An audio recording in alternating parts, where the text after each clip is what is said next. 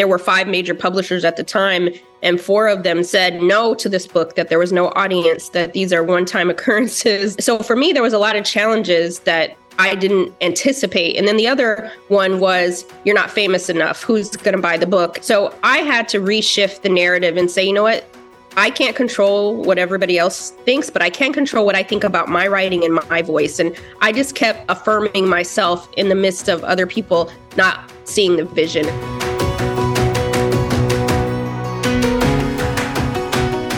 Welcome back to The Fix, your career playbook for the new world of work.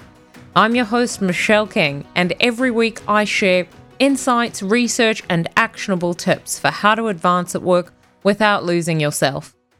Before we start, just a quick request if you like our podcast, then please hit subscribe now and leave a review. You can also sign up to our newsletter and get in touch at thefixpodcast.org. As most of you know, last week my second book, How Work Works, was released in the United States, the United Kingdom, India, and the Middle East with HarperCollins. The thing that always amazes me when I do book signings is how often people will tell me that they too want to write a book. In fact, one study, and pretty much the only study in 2002, found that 81% of people surveyed in the United States said they felt they wanted to write a book.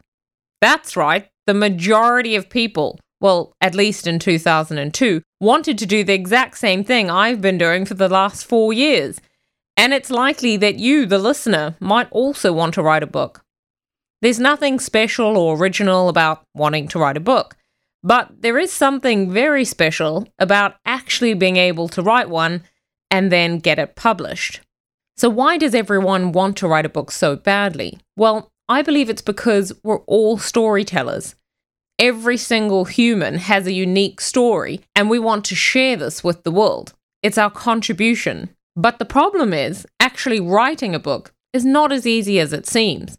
The publishing industry is notorious for a lack of diversity. In 2016, the bookseller examined the lists of the UK's most established publishing houses and found that there were fewer than 100 books published by authors of colour.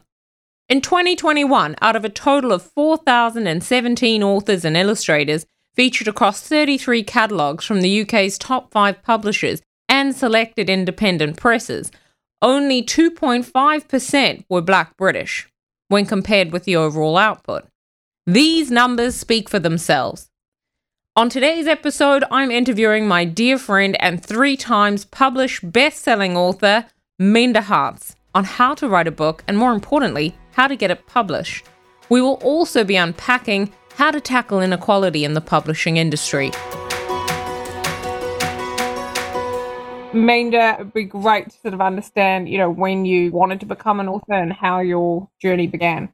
I love this question so much because I feel like I've always been in the spirit of reinvention with my life. I knew that when I graduated college, I wanted to climb the quote unquote corporate ladder. And I always saw myself in that way. Being an executive, that was the goal. And then as I got into my career, I just saw all of the different inequities that took place in the workplace, including my, my own, right? The different just opportunities that I didn't have because I wasn't a male or because I wasn't part of dominant culture. And it really impacted the way that my dreams of climbing up the ladder. And so, long story short, I started just writing a blog uh, back in 2015 about my experiences as a woman of color in the workplace. I didn't think that that would take off. It was more of a therapy for me, but I thought if anybody finds it, one person, two people, 50 people, then maybe it will help uh, somebody else. And, and eventually that blog turned into a community of people that subscribed every Monday to the Monday memo. And then eventually I had the opportunity to write my first book called The Memo about the experiences of women of color. So, Michelle, I never intended to be an author. It just kind of it pulled me in. I love that though. And I I wonder, you know, when you began your journey into becoming an author, a lot of people can feel a lot of anxiety around starting, right? And I just wondered for you, were there any obstacles early on that maybe held you back from taking that first step or, you know, maybe thinking that this could even be a book?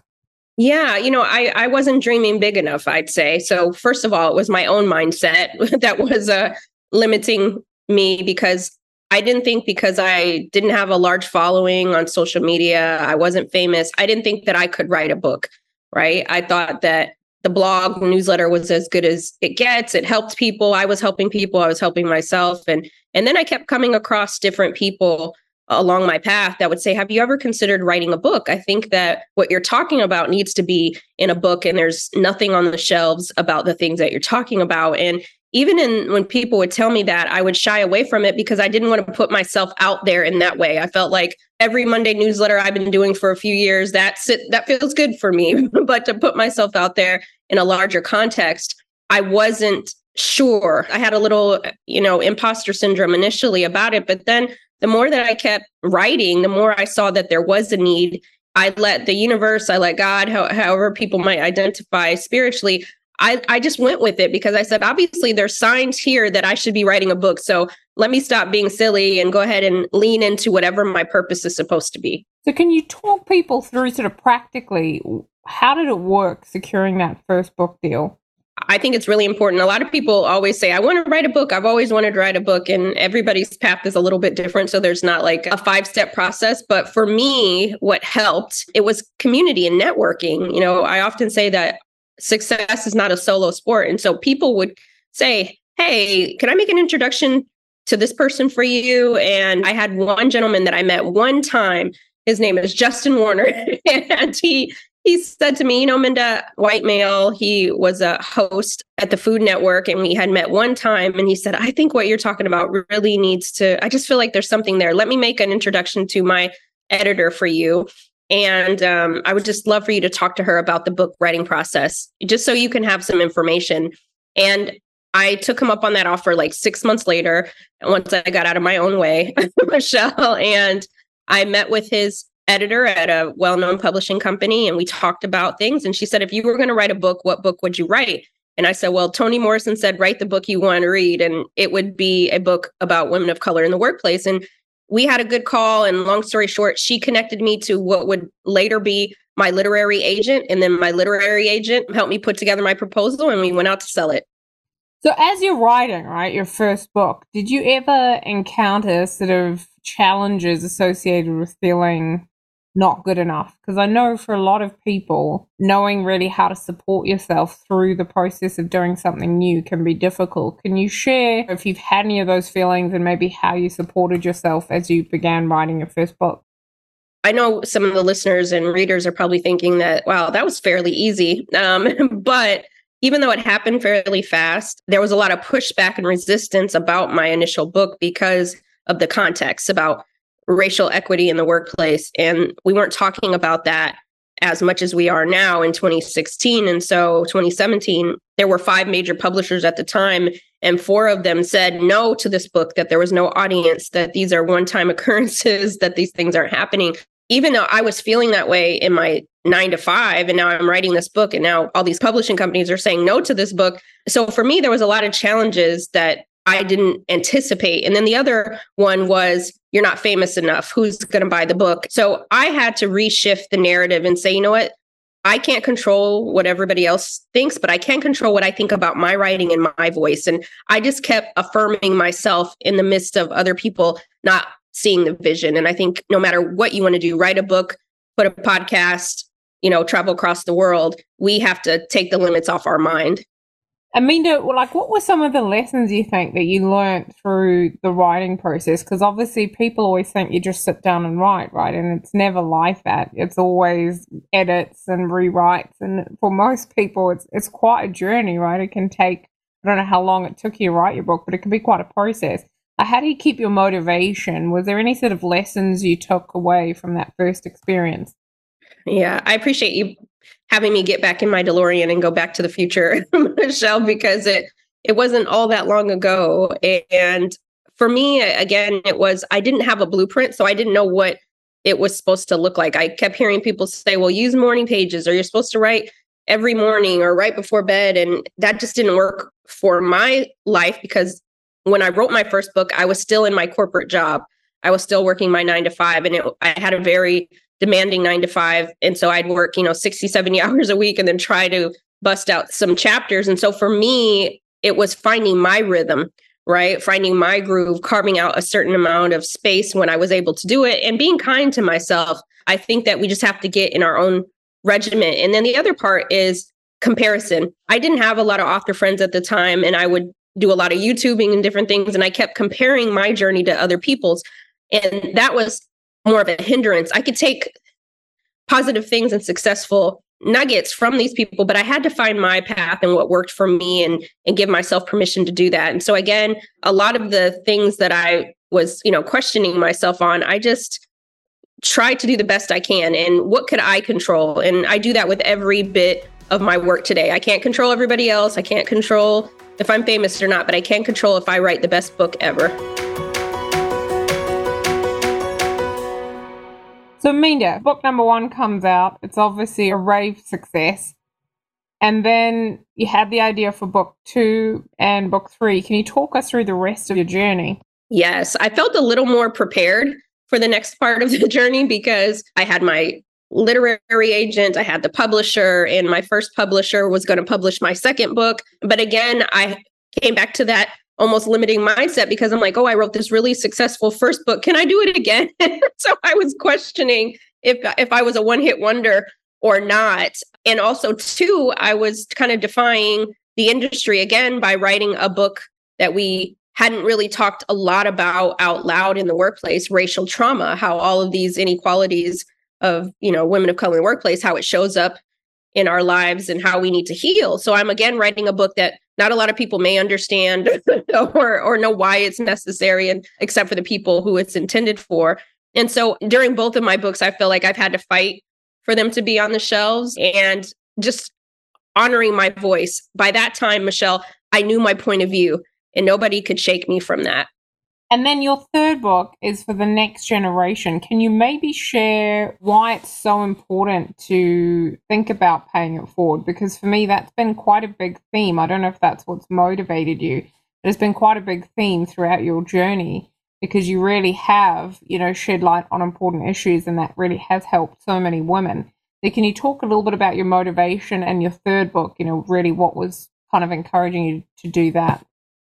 For those who may not have read the memo or Right Within or the third book, You Are More Than Magic, it really was writing from a place of need, a place of belonging, a place to be seen. I wanted to create content where people can read about their experiences or similar experiences for the first time. And the people that work with us can also understand what it's like to show up to be one of the only in the workplace. And when I thought about all the women I had met who had read all my books, I thought, you know what? Many of us get to the workplace with a certain mindset. We actually need to reach back to our young girls and talk to them about how they find their voice, how they negotiate their salaries, even as teenagers, as college students. And so I just wanted to create this body of work that all generations could lean into and feel seen.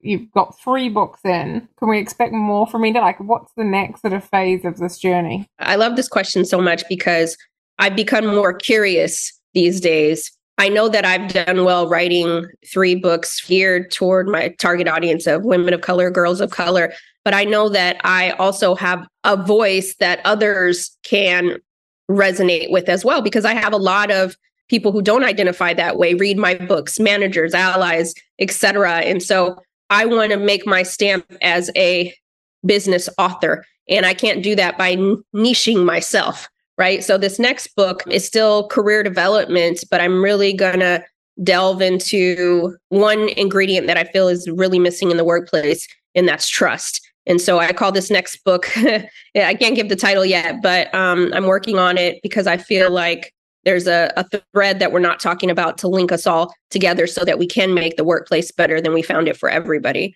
And I just wonder, right? So, as you have written these books, your identity as an author has probably changed, right, and evolved. I mean, do you enjoy the writing process? Do you see yourself as an author? I know that sounds like a strange question, but for a lot of people, we do these things and we never actually internalize it. It doesn't become part of our identity. And I just wonder, you know, how has your sense of self sort of changed throughout this journey of writing three books? I feel like there's been a lot of growth. Like I look at the version of myself that wrote the memo and the version that wrote right Within and You Are More Than Magic. And I don't even know that version sometimes because I was so green in my voice. I was unsure. Can I push the envelope in this way? Would people get it? And what I'd say that's been the, the best is just seeing myself evolve over time. I know, know that my writing has gotten stronger, that has gotten more impactful since my first book. And it just feels really good. It probably took me two books in before I called myself an author. And now I own that. And I think just as women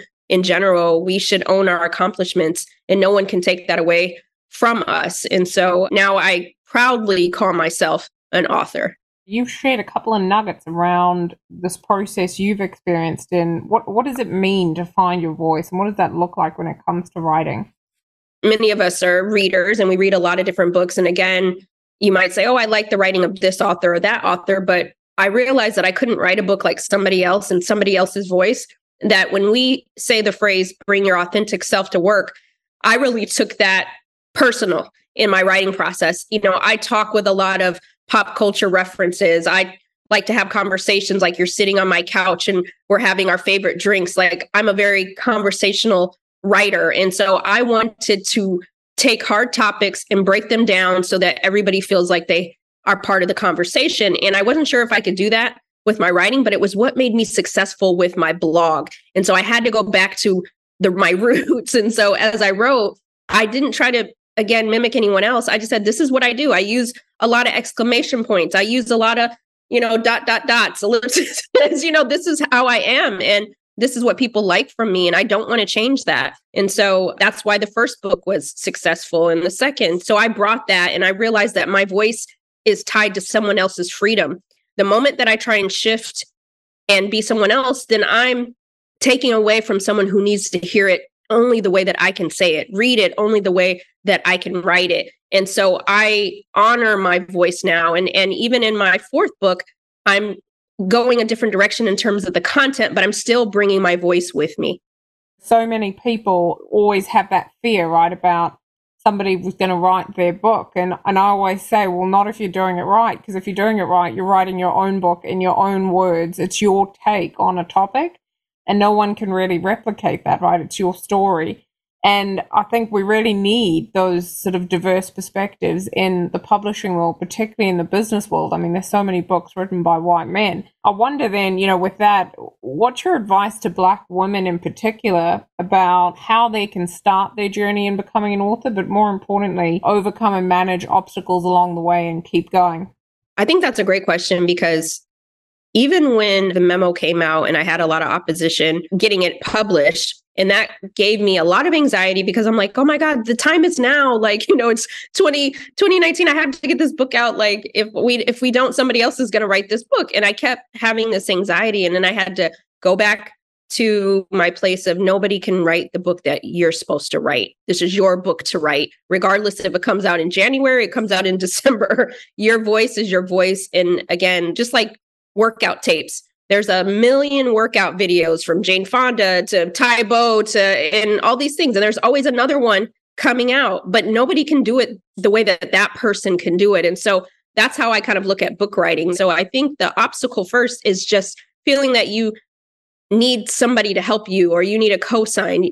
You are able to write at any time of the day that you want. Nobody can stop you from that. Just start writing. That's the first obstacle. And then figure out what platform you want to share if you choose to share your writing on. So is it a LinkedIn or is it a Patreon? However you want to get your information out there, but share it because somebody needs to read it and see it.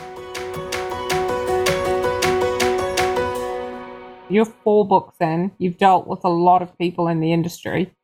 There are systemic barriers that exist, right? And if we look at the representation of books, particularly in the business world, you really do see that there is a lack of representation of diverse voices. I just wondered if you had a view on what the industry could do to maybe improve some of the diversity in both in terms of authors and in terms of publication, like which books actually end up getting published. Majority of business book career book authors are white male. And so it's really hard to to break in there because oftentimes when women, women of color write a business book, we are put in self-help. And so I think that the industry has to expand the table. that just because a woman writes a career book, it doesn't mean it's self help, but it could mean that too. So I think the way that we mark genres is very important. And then also marketing, because I think that if we want to have diverse perspectives, then we have to also give good book advances to women, women of color. And then we also have to provide the same access to media and marketing as our counterparts. And so I, I do think that together we can really change the face of who gets to write what books. What is your mantra or what's the story you tell yourself when you're having a hard day, when you get writer's block, when things are tough to keep going? Is there sort of a message you give yourself? So, more recently, I've been having some writer's block, and as I'm writing this next book, but the one thing that I keep reminding myself is you need to write it. Or if it's not about writing, then I say, you know, I was placed on this planet for a reason and utilize all my 24 hours to get closer to that reason. And so we're all here for a reason. I don't want to leave this earth not having scratched all the surfaces, not doing everything that I need to, not living my full life. And so being an author is just one piece of me, it's one part of my identity. I just continue to remind myself there's a full version of myself and and part of my job is to make sure that all those aspects of myself are cultivated. And so I would just remind each and every one of us that there's so many parts to us and that we don't have to put so much pressure on one particular piece of our life. Oh, Minda, I love that. When's the book going to be out? When can we expect the book to be out? It's going to be out probably late 2024, early 25. But, you know, follow me at mindaharts.com for more information.